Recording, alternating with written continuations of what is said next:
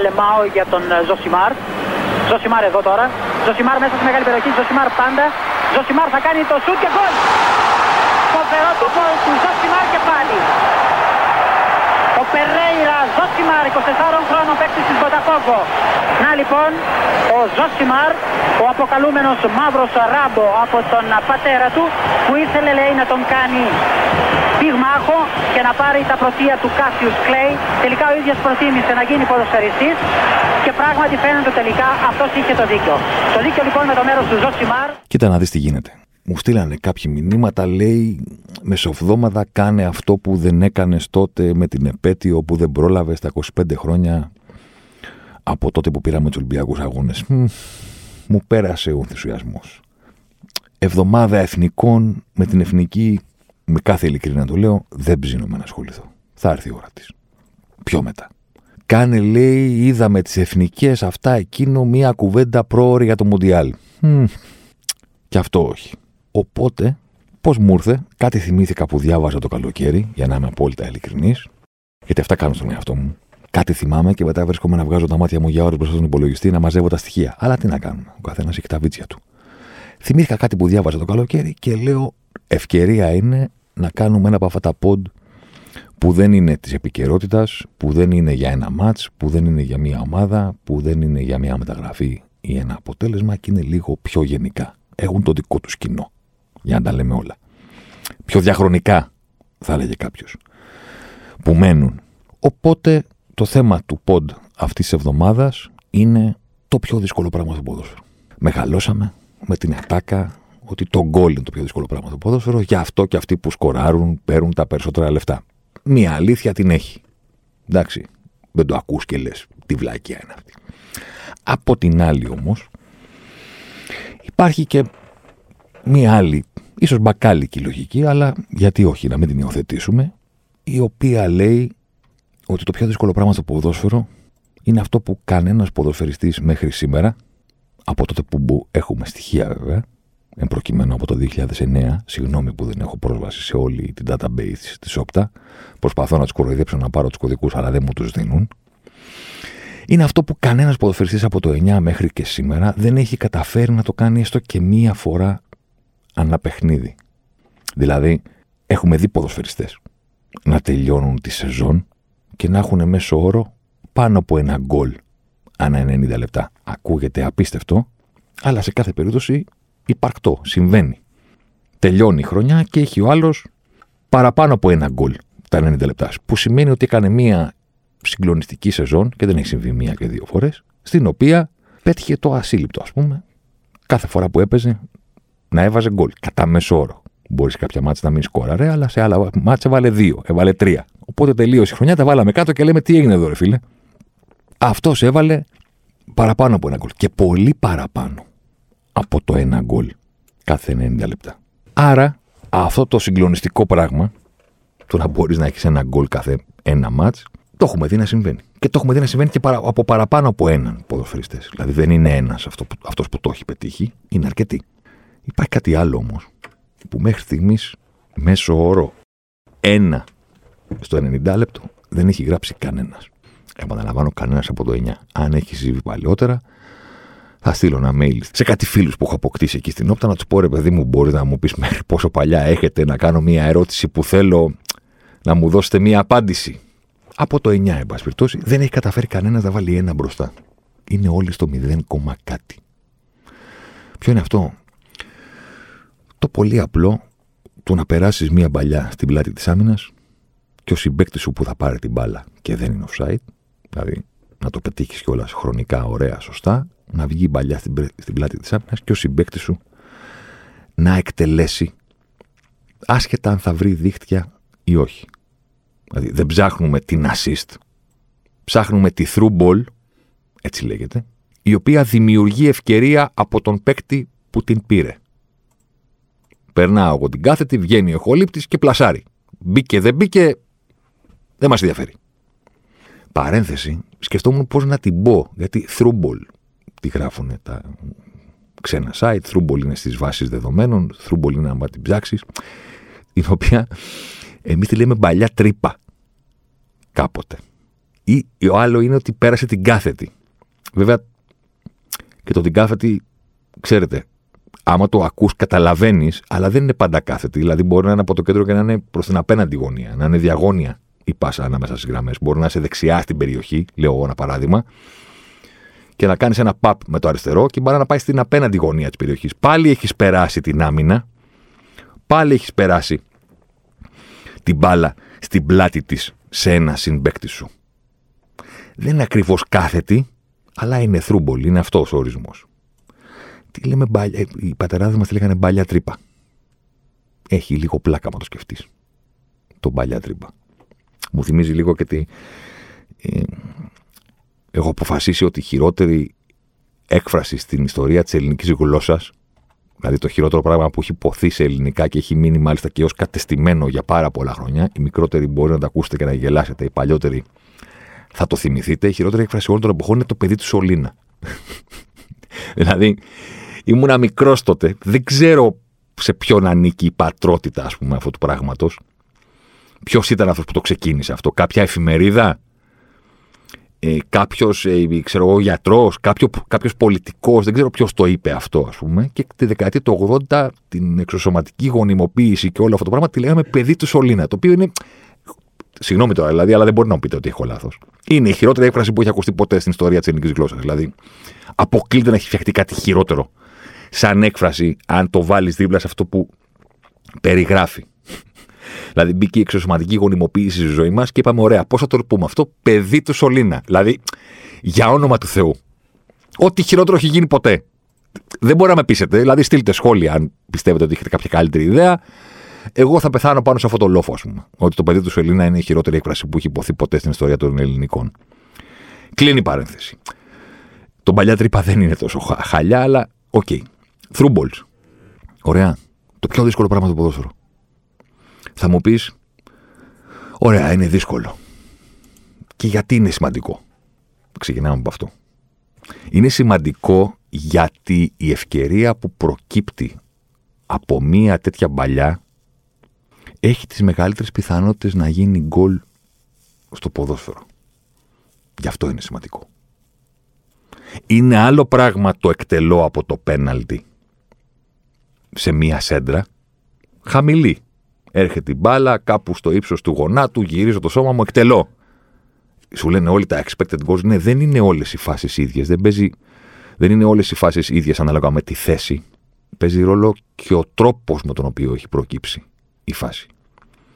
Αν βάλουμε λοιπόν έναν φόρ στο πέναλτι, στην ίδια ακριβώς θέση, και του κάνουμε μια σέντρα και κάνει κεφαλιά, έχει χ πιθανότητα για γκολ. Αν του κάνουμε μια σέντρα και εκτελέσει με το πόδι, έχει περισσότερες πιθανότητες. Αν από αυτό το σημείο της εκτέλεσης εκτελέσει μετά από through ball, έχει τις περισσότερες πιθανότητες από οποιονδήποτε άλλο τρόπο δημιουργίας. Άρα, δεν είναι ότι είναι δύσκολο να το κάνεις αυτό στο ποδόσφαιρο είναι και τρομακτικά πολύτιμο. Διότι αυτή η ευκαιρία έχει τις μεγαλύτερες πιθανότητες να γίνει γκολ. Κατά μέσο όρο. 32% συνολικά. Γιατί μετράμε και αυτέ που είναι στο πλάι, ε, αυτές που είναι κεντρικά, παίζουν πολλά ρόλο. Αν τις μαζέψουμε όλες τις ευκαιρίες που προκύπτουν από παλιά τρύπα, το 32% γίνονται γκολ.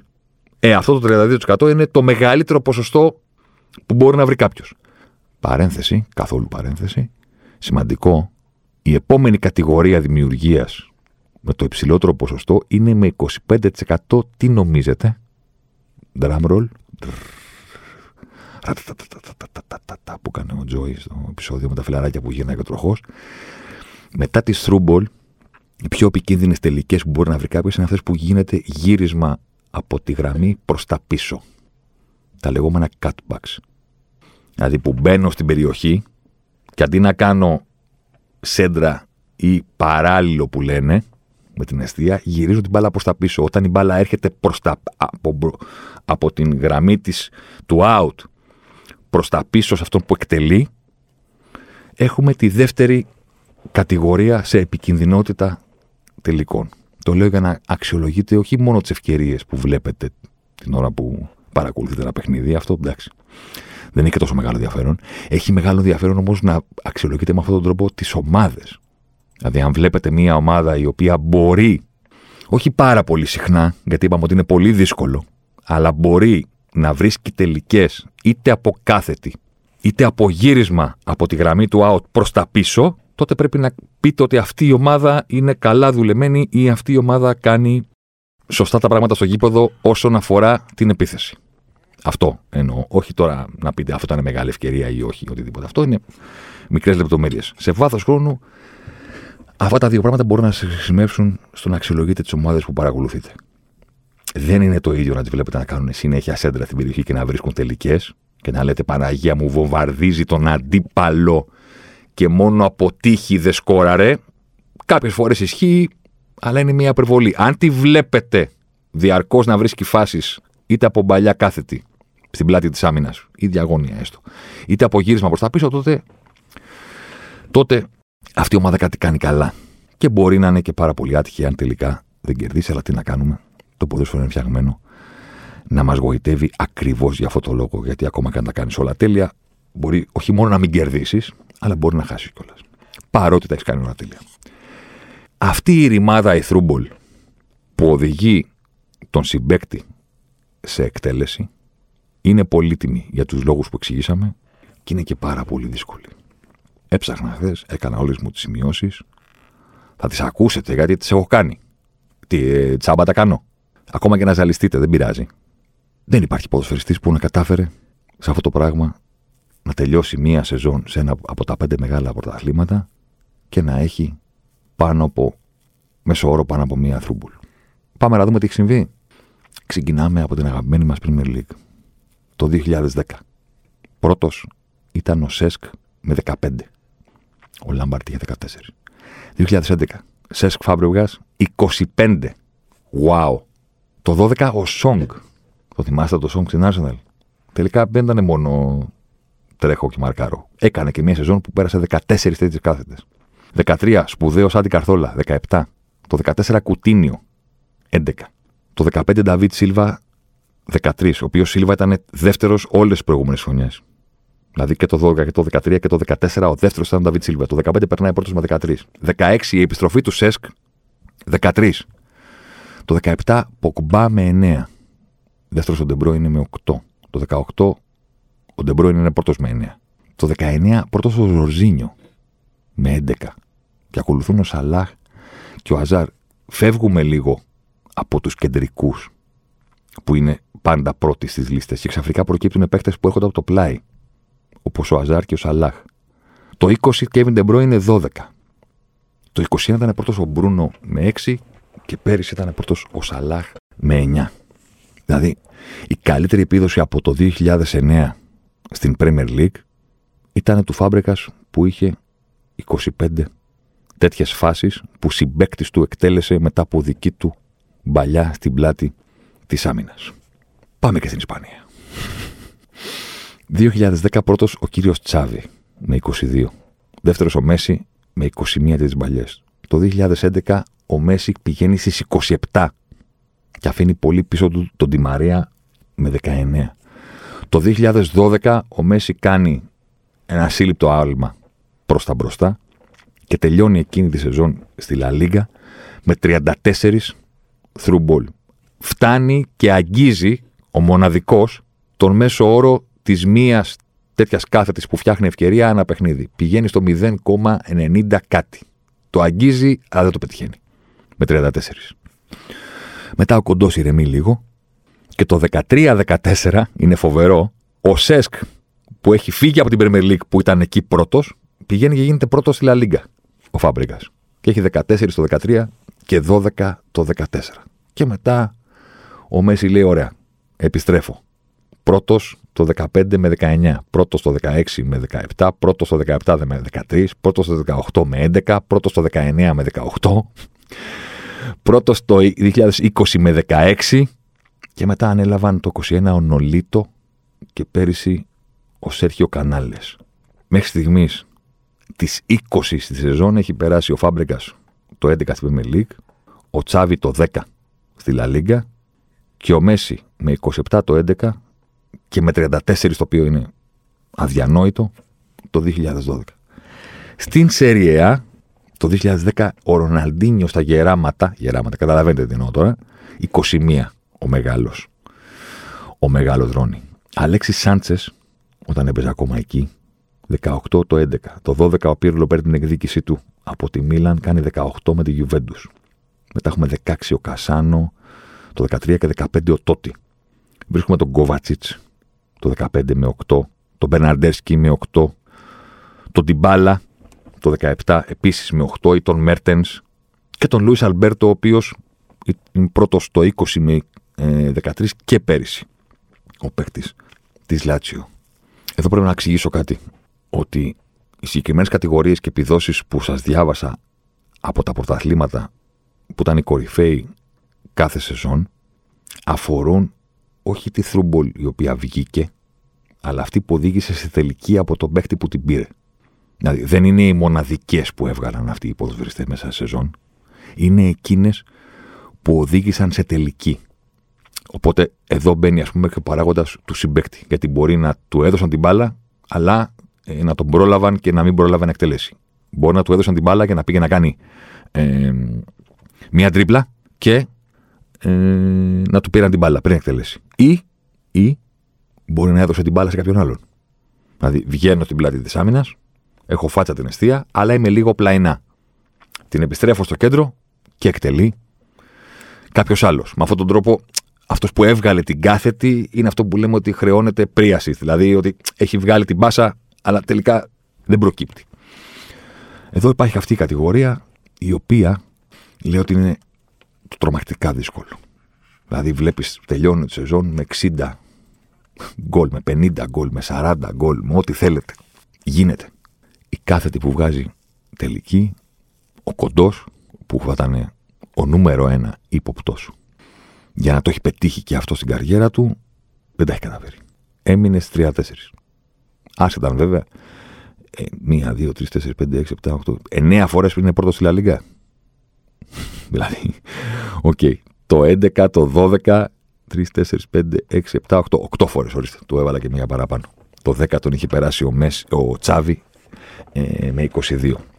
Εδώ θα έπρεπε να βάλουμε μια τελεία και ξέρω εγώ να συζητήσουμε κάτι λίγο παραπάνω. Εντάξει. Τα ονόματα των ποδοσφαιριστών που σας έχω διαβάσει τα θυμάστε περίπου. Η ψηφιακή πλειοψηφία είναι κεντρικοί μέσοι. Ο Φάμπρεγκας, ο Καθόρλα, ο Ντέιβιτ Σίλβα, ο Νταβίτ Σίλβα, ο Ποκμπά, ο Ντε Μπρόινε, ο Ζορζίνιο, ο Κόβατσιτς, ο Πύρλο, ο Λουίς Αλμπέρτο, ο Βεράτι που βρίσκει κανείς στη Σεριά, ο Ζιλ που βρίσκει κανείς στην Bundesliga και μετά στην Premier League. Λογικό. Αυτοί έχουν την μπάλα στα πόδια τους εκτός περιοχής και κοιτάνε τις κινήσεις που κάνουν οι υπόλοιποι στην πλάτη της άμυνας. Αυτό είναι το λογικό.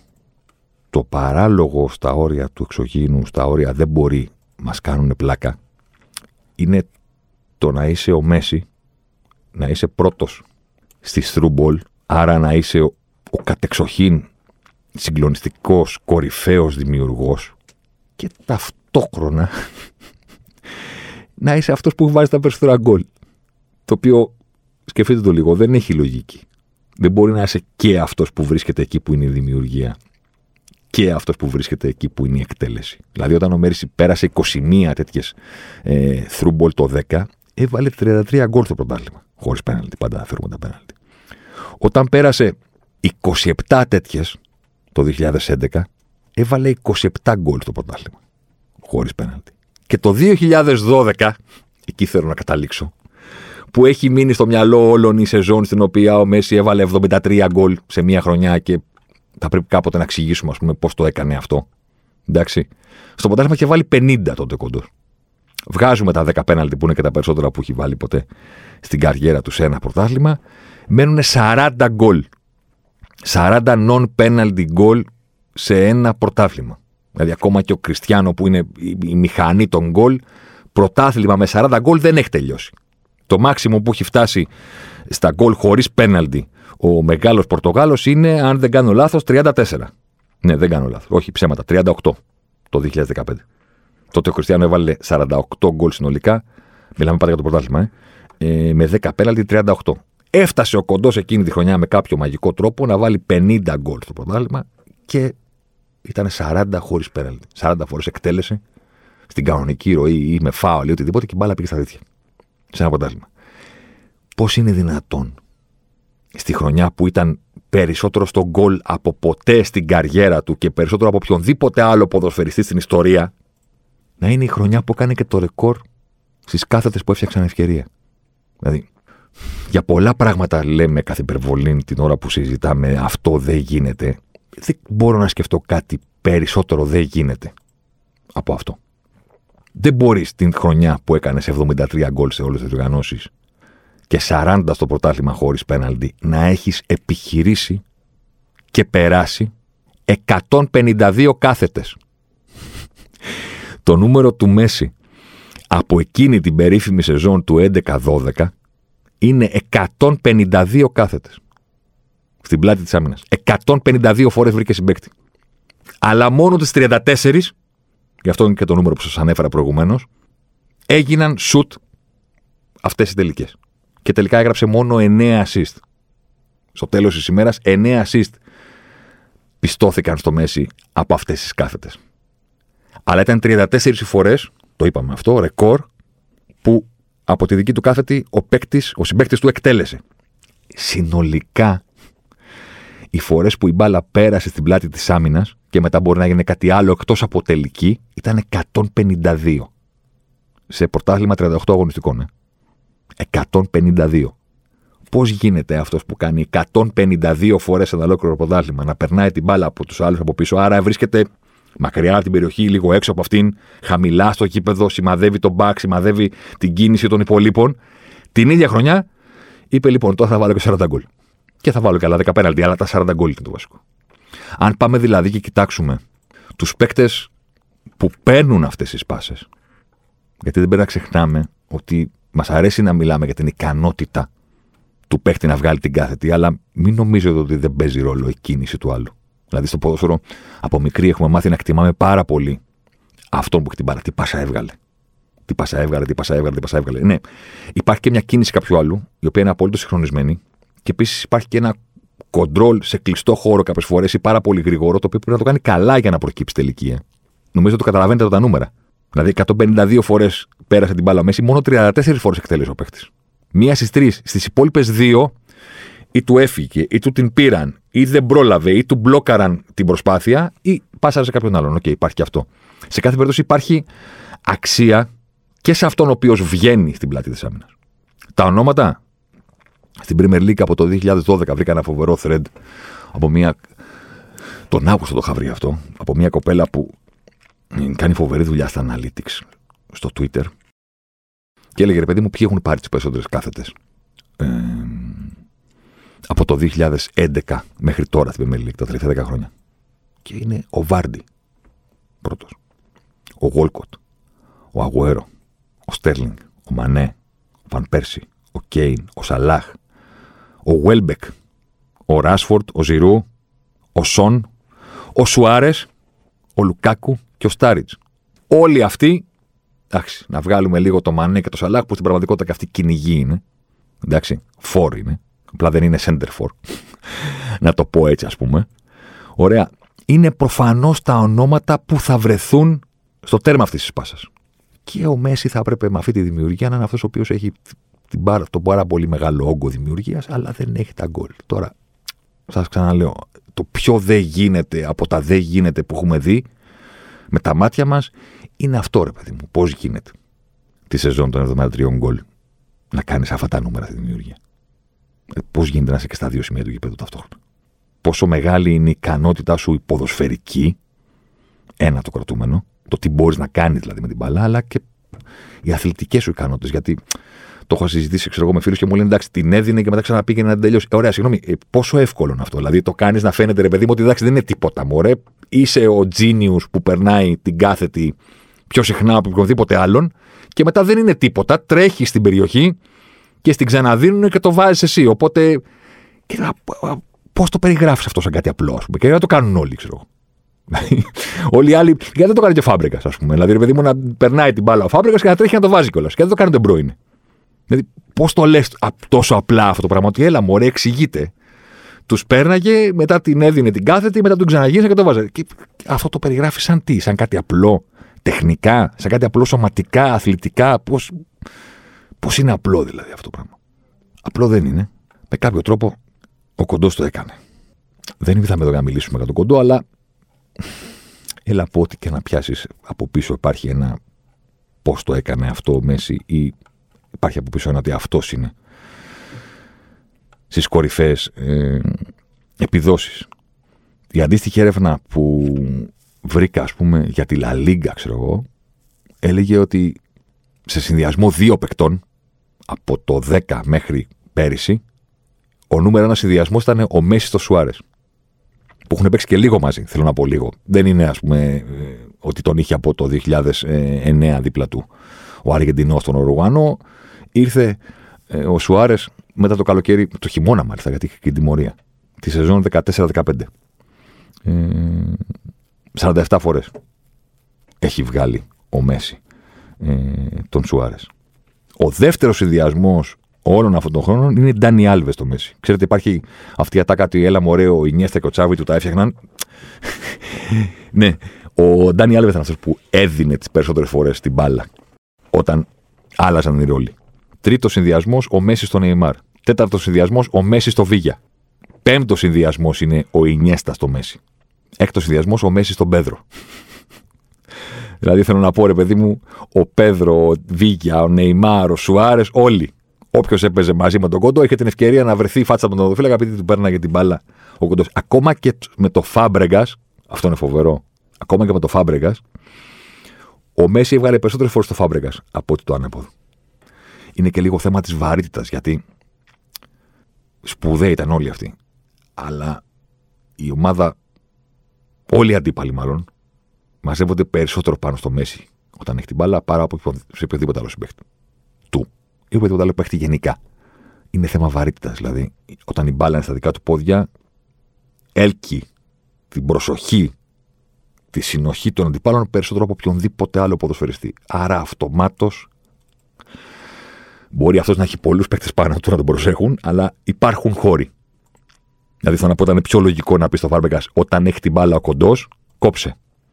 Και σε όλους τους υπόλοιπους. Γιατί, γιατί αυτό θα προσέξουν περισσότερο. Παρά να πεις στο Φάμπρεγκα, βρες τον Μέση. Πώς βρες τον Μέση, δηλαδή. Πότε είναι ελεύθερος ο Μέση. Αφήνουμε τους παίχτε, αφήνουμε τον κοντό, αφήνουμε τους μεγάλους μέσους και πάμε σε κάτι άλλο. Μπορεί να το παρατηρήσατε την ώρα που διάβαζα τους κορυφαίους κάθε σεζόν στην ε, Premier League, στην ε, La Liga και στην ε, Ιταλία. Αλλά τα τελευταία χρόνια πρώτος βγαίνει κάποιος που έχει, ξέρω εγώ, 9 ευκαιρίες που έχουν φτιαχτεί από θρούμπολ. 6, 7, 10. Ενώ ξεκινήσαμε στην αρχή της σεζόν, στην αρχή των σεζόν που συζητάμε και τα νούμερα ήταν εντάξει. Μπορεί να είναι ο κοντός να έχει, ξέρω εγώ, αρκετέ σεζόν πάνω από 20, αλλά ήταν πρώτος με 15, με 17 κάποιος. Ο Καθόρλα είχε 17 στην Premier League το 2013. Ο Νταβίτ Σίλβα είχε 13 και ο Φάμπρεκα είχε επίσης 13 το 15 και το 16. Τώρα ξαφνικά τα νούμερα είναι πιο κάτω. Το καλοκαίρι λοιπόν βρήκα ένα κείμενο στο Athletic που μιλούσε για. Πώς να το πω τώρα, είχε λίγο ένα δραματικό τίτλο, αλλά ξέρετε πώς είναι αυτά με τους τίτλους. Τα τσιμπάμε λιγάκι για να διαβαστεί λίγο περισσότερο. Λογικό είναι που έλεγε ότι η θρούμπολ είναι dying art. Είναι μια τέχνη που πεθαίνει, ας πούμε. Πώς λένε για τα, τα ρεπορτάζ για τους τσαγκαράδε και τον Καραγκιόζη. Εντάξει. Οπότε έβγαλα τα ματάκια μου χθες στη βάση δεδομένων για να κρατήσω σημειώσεις και πάμε τώρα στο τι συμβαίνει στα πρωταθλήματα και στο τι συμβαίνει όταν βλέπουμε ένα παιχνίδι. Πάμε στην Premier League. Ξεκινάμε από εκεί. Τη σεζόν 19-20, ένας αγώνας Premier League είχε κατά μέσο όρο 2,19 φάσεις, ευκαιρίες, τελικές που προέκυψαν από θρούμπολ. Και από τις δύο ομάδες μαζί, ε. Μιλάμε μέσο όρο αγώνα. 90 λεπτού.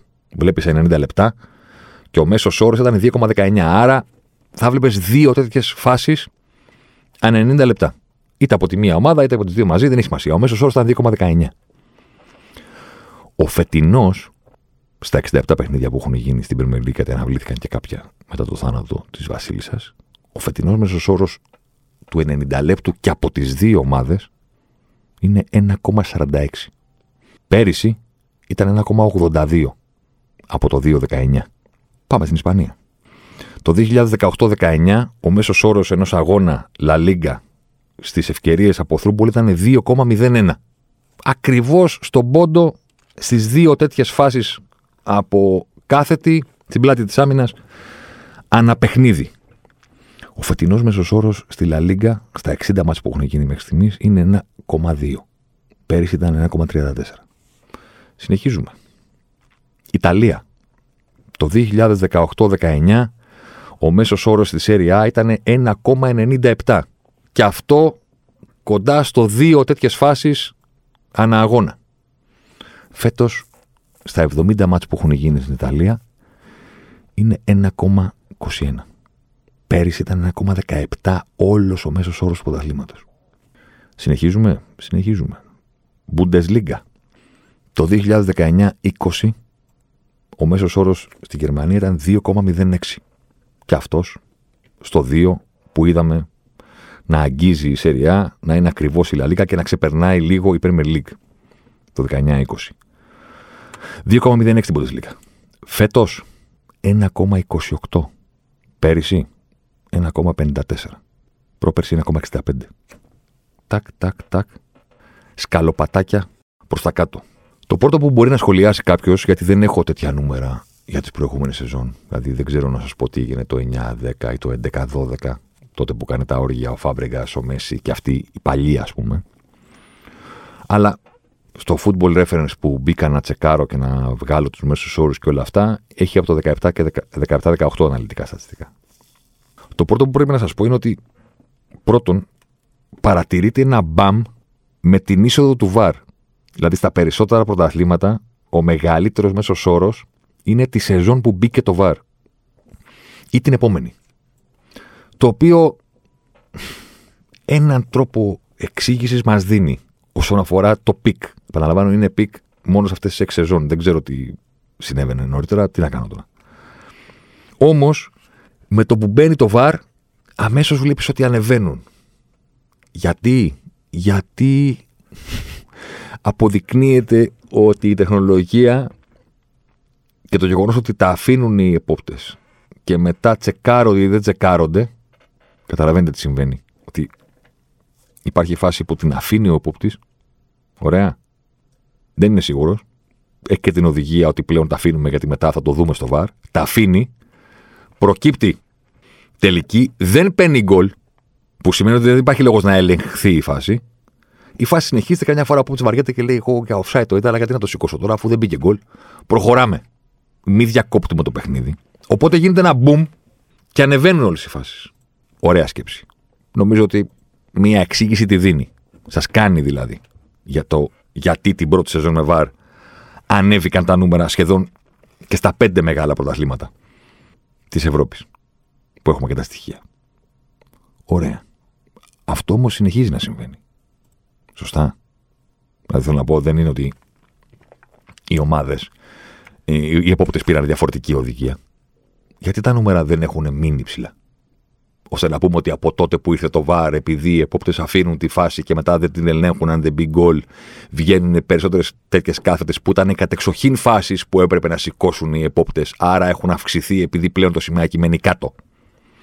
Ωραία, αφού αυτή είναι η εξήγηση, γιατί δεν έμειναν τα νούμερα; Κοντά στο 2 τέτοιες φάσεις ανά αγώνα και πλησιάζουν το 1.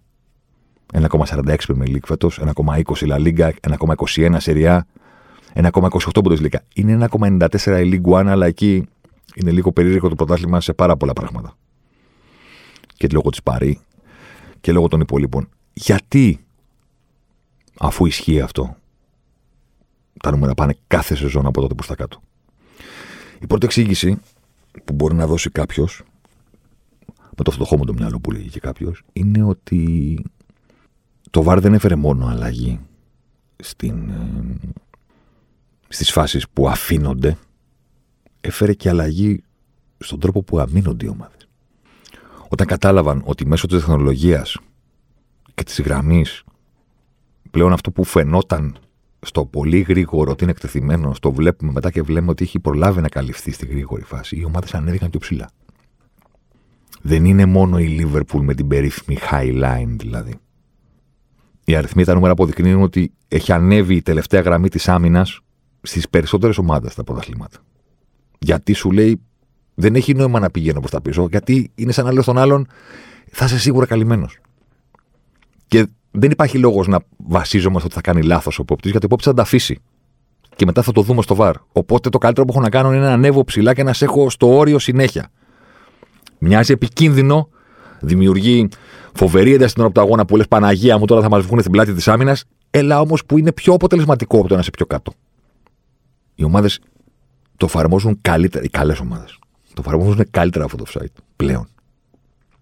Οι χώροι είναι περισσότεροι και μοιάζει ότι είναι πιο εύκολο από ποτέ στο να βγει η πάσα στην πλάτη της άμυνας. Όμως, η πίεση στον παίκτη που καλείται να βγάλει αυτή την πάσα είναι μεγαλύτερη από ποτέ. Τα νούμερα στα κλεψίματα ψηλά και στην, ε, στην πίεση σε αυτόν που έχει την μπάλα είναι ψηλότερα από ποτέ και ανεβαίνουν όλο ένα και περισσότερο. Δεν υπάρχει χρόνος. Ο χώρος είναι εκεί. Κάποιες φορές λες: Μία πάσα είναι ρε παιδί μου και θα φύγουμε στην αντεπίθεση. Κοίτα πόσο ψηλά παίζουν. Ε, δεν είναι εύκολο να βγει αυτή η πάσα όταν με το που παίρνει την μπάλα οποιοδήποτε μέσος από την άμυνα είναι όλοι πάνω του. Και δεν τον αφήνουν να κοιτάξει την επίθεση. Δεν τον αφήνουν. Ο πρώτος στόχος δεν είναι ούτε το φάουλ, ούτε το κλέψιμο. Είναι να γυρίσει πλάτη για να προστατεύσει την μπάλα με το σώμα του. Άπαξ και γυρίσει πλάτη, μπορεί ναι με να έχει τη δυνατότητα να προστατεύσει την μπάλα και να μην του την κλέψεις, αλλά από την άλλη έχεις ήδη ένα κέρδος εσύ. Δεν τον έχεις αφήσει να δει. Το συμπέκτη του. Τον φόρ που σηκώνει το χέρι και λέει Φεύγω. Ναι, φεύγεις. Δεν σε είδα. Δεν πρόλαβα να σε δω. Με το πώς με έπνιξαν. Οπότε οι πιο εύκολες από τι Θρούμπολ, γιατί μπορούμε να συμφωνήσουμε, ο πιο εύκολος τρόπος να βγάλεις μια τέτοια φάση στην πλάτη της άμυνας είναι να, να το κάνεις σε αντεπίθεση. Γιατί είναι πάρα πολύ μεγάλη χώρη. Αυτοί πάσανε συγκλονιστικά δύσκολοι όταν οι άλλοι σε περιμένουν στη μεγάλη περιοχή που είναι παρατεταγμένοι όλοι, έχουν γεμίσει τις γραμμές. Αντί να μείνονται με τετράδα, μείνονται με έξι, γιατί έχουν κατέβει και οι εξτρέμ και έχουν κάνει μια εξάδα. Πού να περάσει η μπάλα. Και εκεί το offside είναι οριακό, πρέπει να γίνει τέλειος συγχρονισμός. Αυτή την μπάσα πρέπει να είσαι ο Ντεμπρόινε για να την βγάλεις. Την έβγαλε και πρόσφατα. Σε πιο μάτια ήταν την Πεμελή και μείναν όλοι παπ. Που κάνει μια κάθετη εκεί που κανένα δεν το περίμενε. Για λογαριασμό τη City. Αυτή την μπάσα πέρα της οργανωμένη άμυνα είναι τρομακτικά δύσκολο να την βγάλεις. Την άλλη που είναι στο χώρο και φεύγει ο άλλος, τη βγάζω κι εγώ. Και να σου πω κάτι, δεν είναι, δεν είναι να είναι και φοβερά ακριβής, δηλαδή και τρία μέτρα πιο μπροστά να πάει. Είναι τόσο μεγάλο το γήπεδο που θα τρέξει ο επιθετικός σε εκείνη την πορεία. Απέναντι στην οργανωμένη άμυνα στην περιοχή πρέπει να είναι όλα τέλεια. Όλα. Η πάσα στο χώρο, ο χρόνος που θα δοθεί, το τρέξιμο του συμπέκτη, η δύναμη που θα έχει η πάσα για να μην τον βγάλει πιο μπροστά, πρέπει να γίνουν όλα συγκλονιστικά. Την άλλη τη βγάζω κι εγώ. Αλλά δεν με αφήνουν πλέον να τη βγάλω. Γιατί είναι όλοι πάνω σου, σαν τα κοράκια ακόμα και αυτή της αντεπίθεσης λοιπόν στο μεγάλο χώρο, χρειάζεται ικανότητα από την πλευρά του παίχτη να ξεφύγει από το πρε. Πάνω απ' όλα. Και μετά να δει το γήπεδο και να καταλάβει όλος ο κόσμος που παρακολουθεί μέσα στο γήπεδο, αλλά και εμείς από την τηλεόραση ότι τώρα είναι πάρα πολύ επικίνδυνο. Γιατί είναι πάρα πολύ επικίνδυνο, Γιατί αυτός που έχει την μπάλα κατάφερε να φύγει από το πρέσι, τρίμπλαρε τον παίχτη, του φύγε. Οπότε τώρα τρέχει με την μπάλα και έχει το γήπεδο. Και έχει έναν, στην καλύτερη περίπτωση δύο, συμπαίκτες του έτοιμους να βγουν στην πλάτη της άμυνας. Εκεί είναι. Αλλά αυτό το βλέπουμε όλο ένα και λιγότερο. Οι χώροι είναι μεγάλοι, αλλά η ελευθερία στους παίκτες που μπορούν να βγάλουν αυτή την μπάσα είναι μικρότερη από ποτέ. Και όταν τους φεύγουν κιόλας, τι βλέπουμε. Cynical foul. Το λένε στην Premier League και τσακώνονται οι οπαδοί των ομάδων γιατί δεν παίρνουν κάρτες οι παίκτες της City ή οι παίκτες της Liverpool να κάνουν αυτό το foul. Ποιο foul; Το foul όταν τελειώνει η επίθεσή τους, είναι όλοι πάρα πολύ ψηλά στο γήπεδο και κάποιος καλός αντίπαλος καταφέρει να τους φύγει έξω από τη μεγάλη περιοχή. Παπ, Φερναντίνιο, Ρόντρι, Φαμπίνιο, Χέντερσον, Τιάγκο, Βαϊνάλντουμ παλιότερα τι κάνουνε; Φάουλ. Κατευθείαν. Και υπάρχουν και τσακώνονται όλοι ότι αυτό πρέπει να είναι κίτρινη. Γιατί αυτοί είναι καθηγητές, το κάνουν πολύ απλά. Δεν κάνουν το τράβηγμα και το τάκλινγκ από πίσω που είναι σίγουροι κίτρινοι. Κάνουν ένα φαουλάκι εκεί, cynical foul τα λένε, επαγγελματικά, τα οποία είναι ο ορισμός του ήρθα να σε πιέσω, έφυγες και τώρα θα συμβεί το πιο επικίνδυνο πράγμα από όλα. Θα έχεις χώρο και χρόνο να παίξεις την πλάτη της άμυνας. Δεν μπορείς να σε αφήσω. Φαουλάκι. Ναι, ρέφερι, τους έχετε δει. Δεν διαμαρτύρονται καθόλου κιόλας. Φεύγουν. Τίποτα από το σχήμα του κεφάλι, εκτός με την κίτρινη. Ακόμα και αν έχεις την ικανότητα λοιπόν να φύγεις από την πίεση για να κοιτάξεις, θα σου κάνουν φάουλ. Πρέπει να. Είναι πολύ δύσκολο. Ο δεύτερος λόγος που αναφέρεται και στο κείμενο και με βρίσκει απόλυτα σύμφωνο είναι οι τερματοφύλακες, παιδιά. Οι τερματοφύλακες πέρασαν πόσα χρόνια από ξέρω εγώ, την Μπαρσελόνα του Γκουαρδιόλα και το Βαλντέζ σε ρόλο sweeper keeper, ο λίμπερο που παίζει μακριά και έχει αυτό το ρόλο, πλέον δεν μιλάμε ούτε για. ή τον Νόιερ που ήταν εγκαταστημένο στη σέντρα και λέγαμε Α, κοίτα που είναι ο Νόιερ. Α, να τον δείξει η κάμερα, τον είδες που ήταν και να πίνουμε καφέ και να συζητάμε πόσο ψηλά είναι ο Νόιερ και τι κάνει. Ε, πλέον τώρα αυτό δεν είναι. Πώς να το πω τώρα. Θέμα προς συζήτηση. Δεν είναι αξιοπερίεργο. Είναι ζητούμενο για τους τερματοφύλακες. Δεν τους λένε κάτσε στο τέρμα και άμα το φας το φαγες. Τους λένε ότι έχουμε, ξέρω εγώ, τρει-τέσσερι τρόπους να μην μας βγείτε τα τέτοια κάποιος. Ο πρώτος είναι να πιέσουμε την μπάλα. Πολύ ωραία. Να μην αφήσουμε τον αντίπαλο να κοιτάξει ε, τους χώρους που υπάρχουν στην πλάτη της αμυνά μας. Ο δεύτερος τρόπος είναι να του κάνουμε φάουλ. Ο τρίτος τρόπος είναι, αν φύγει και τρέξει, να είναι η γραμμή μας τόσο καλά που να καταφέρει να βγάλει τους συμπαίκτες του offside. Ο επόμενος τρόπος, αν βγει κάθετη, είναι αδερφέ να βγεις και να προλάβεις. Και έξω από την περιοχή. Και μακριά από την περιοχή. Και στα άκρα. Οι τερματοφύλακε πλέον βγαίνουν από τη γραμμή τους περισσότερο από ποτέ. Όχι τύπου Νόιερ μόνο, ότι είμαι στη σέντρα και κάθομαι.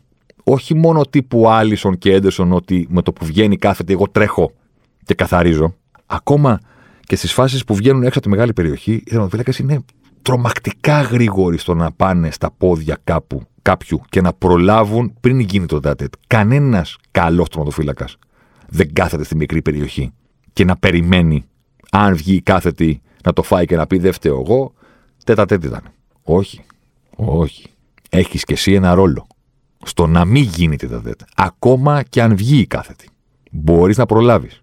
Και προλαβαίνουν πολλά περισσότερα. Πολλά περισσότερα από ό,τι προλάβαιναν τέτοια εποχή το 2010 ή το 2000 ή το 1990. Κάτω το 1990 ήταν και το site αλλιώς. Τέλος πάντων, μην γυρίσουμε σε αυτό. Στο πώς ήταν το offside τότε, πριν την αλλαγή και το πώς παίζονταν το ποδόσφαιρο πριν έρθει η περίφημη αλλαγή του offside. Μην πάμε σε αυτό. Θα μπλέξουμε. Στην πραγματικότητα, η υιοθέτηση του VAR στην αρχή έφερε έκρηξη των φάσεων και σταδιακά τις βλέπουμε να μειώνονται. Οι ομάδες έχουν μάθει να χρησιμοποιούν το χιλιοστό όσο καλύτερα γίνεται στην αμυνά τους ή προσπαθούν, εν πάση περιπτώσει. Κάποιες είναι πολύ καλές αυτό, κάποιες άλλες λιγότερο, κάποιες άλλες προσπαθούν να γίνουν. Και υπάρχουν και οι Μπέντλι και οι τέτοιες ομάδες του ποδοσφαίρου που ό,τι και να γίνει, ό,τι και να λέει ο κανονισμός, θα αμύνονται μαζικά στην περιοχή τους. Εντάξει. OK. Okay. Ε, η είσοδος του VAR έχει κάνει τις ομάδες να το χρησιμοποιούν, να προσπαθούν να το χρησιμοποιούν υπέρ τους. Το κάνουν και οι δύο. Το κάνουν και αυτοί που θέλουν να βγάλουν την κάθετη, το κάνουν και αυτοί που θέλουν να την αποφύγουν. Τώρα με την ενεργοποίηση των, των τερματοφυλάκων είναι σαν να έχουν πει αυτοί που βρίσκονται πίσω από την μπάλα, παιδιά, δεν βγαίνει κάθετη με τίποτα. Δεν πάει να είσαι ο Ντεμπρόινε, δεν πάει να είσαι ο Μπρούνο Φερνάντε, δεν πάει να είσαι ο Αλεξάνδρ Άρνολτ που ήταν την προηγούμενη σεζόν πρώτος ε, πίσω από τον, ε, από το Μέση, νομίζω ήταν. Ναι. Είναι πολύ δύσκολο. Γιατί τη γραμμή μας την έχουμε πάρα πολύ καλά δομημένη και οργανωμένη στην τελευταία γραμμή της άμυνας και γιατί υπάρχει πάντα τον οδοφύλακας. Και τελικά, τελικά, νομίζω ότι καταλήγουμε σε μία φάση τώρα που θα αλλάξει λίγο πιο κάτω, γιατί κάτι κέντρο θα βγει στο ποδόσφαιρο. Κάποια τακτική ιδέα, κάποιος παίχτης, κάτι οτιδήποτε. Νομίζω ότι βρισκόμαστε σε μια φάση τώρα που οι παίχτες που τελικά είναι πιο πιθανό να είναι αυτοί που θα βγάλουν αυτή την μπάσα να μην είναι κεντρικά στο γήπεδο. Να είναι back σαν τον Αλεξάνδρ Άρνολτ ή σαν τον Κανσέλο που έρχονται από άλλους χώρους και μπορεί να είναι πιο μακριά ίσως από την περιοχή, αλλά την ώρα που έχουν την μπάλα στα πόδια τους δεν είναι τόσο μεγάλη η προσοχή των αντιπάλων στο να μην βγει αυτή η πάσα. Γιατί θεωρούν ότι θα κάνουν σέντρα, θεωρούν ότι θα κάνουν μια άλλη επιλογή. Δεν τους έχουν στο μυαλό τους σαν αυτούς οι οποίοι θα κάνουν την κάθετη και προέρχονται από άλλους χώρους.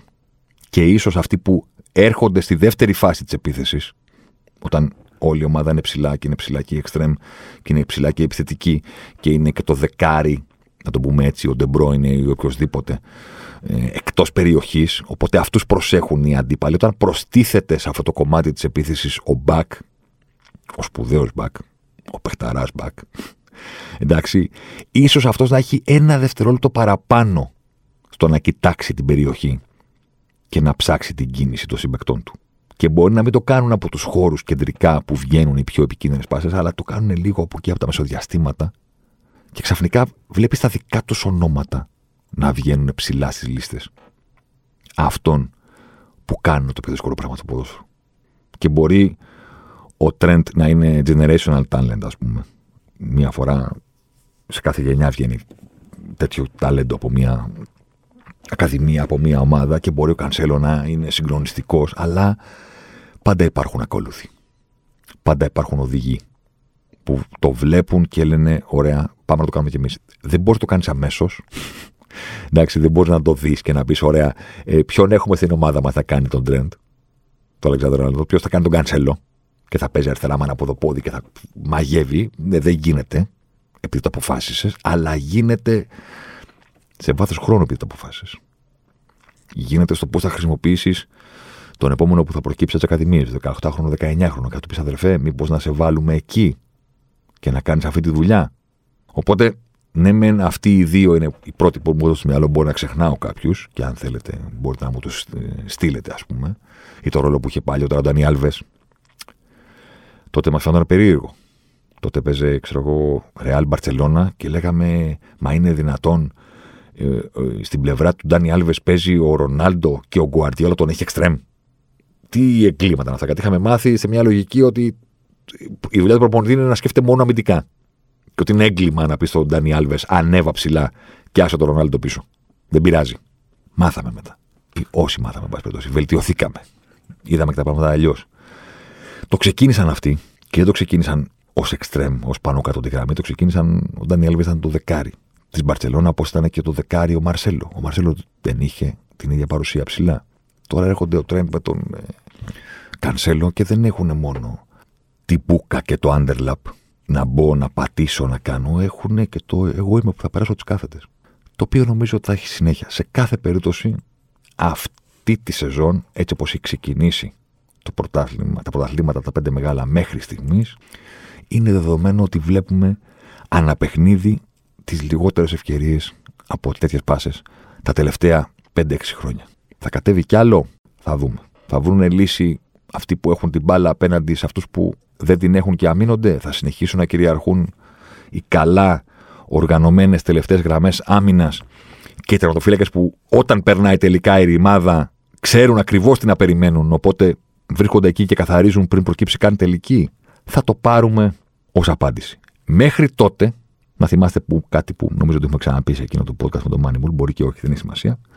Να θυμάστε ότι δεν πρέπει να εκνευρίσετε όταν βλέπετε την ομάδα σας να προσπαθεί να περάσει κάθετε και αυτές να μην βγαίνουν και να λέτε σούταρε και κάνει και δείξει.